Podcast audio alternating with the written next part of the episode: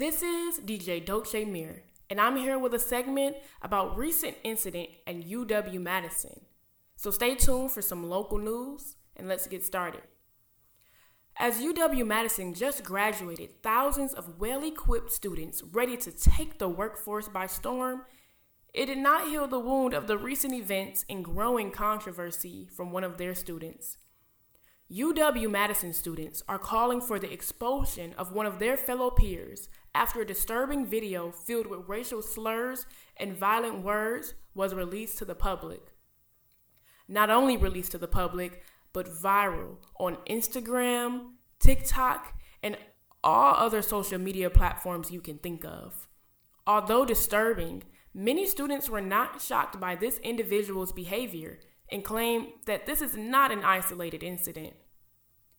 Many of the school's organizations, including their sororities, fraternities, Black Student Union, School of Law orgs, Hmong American Society, and also UW schools across the board have made statements denouncing the students' actions and calling for the chancellor to make a statement, as well as standing with the black students at UW Madison.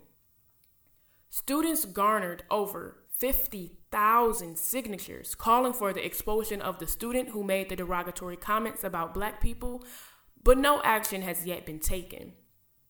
Although UW Madison condemned the language, calling it deeply harmful and offensive, they stated they cannot take any action as her foul language is protected under the First Amendment.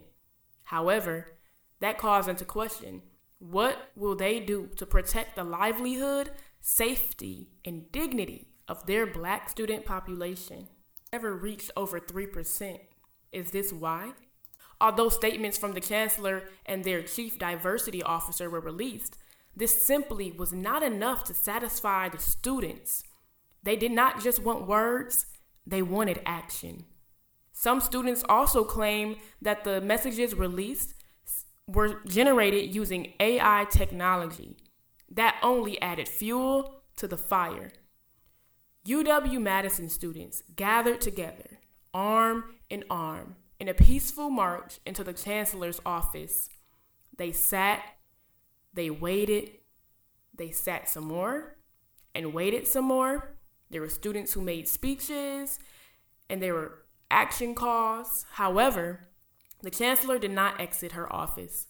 Students used their voices and their silence to make a statement that they will not tolerate that kind of behavior on a campus they call their home.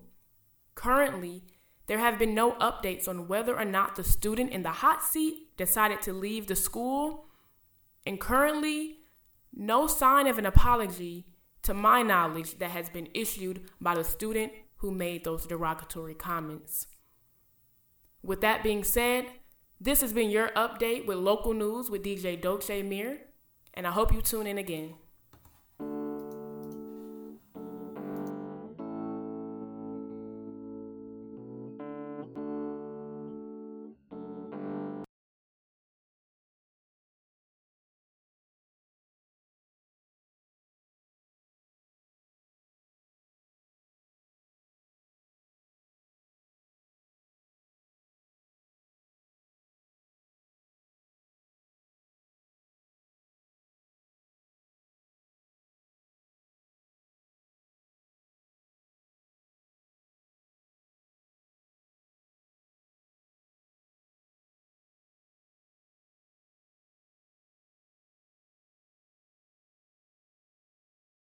Alverno Inferno Free Radio, helping to raise awareness as effective citizens, part of a new series brought to you by Alverno College in Milwaukee, Wisconsin, a liberal arts college dedicated to the personal and professional development of women.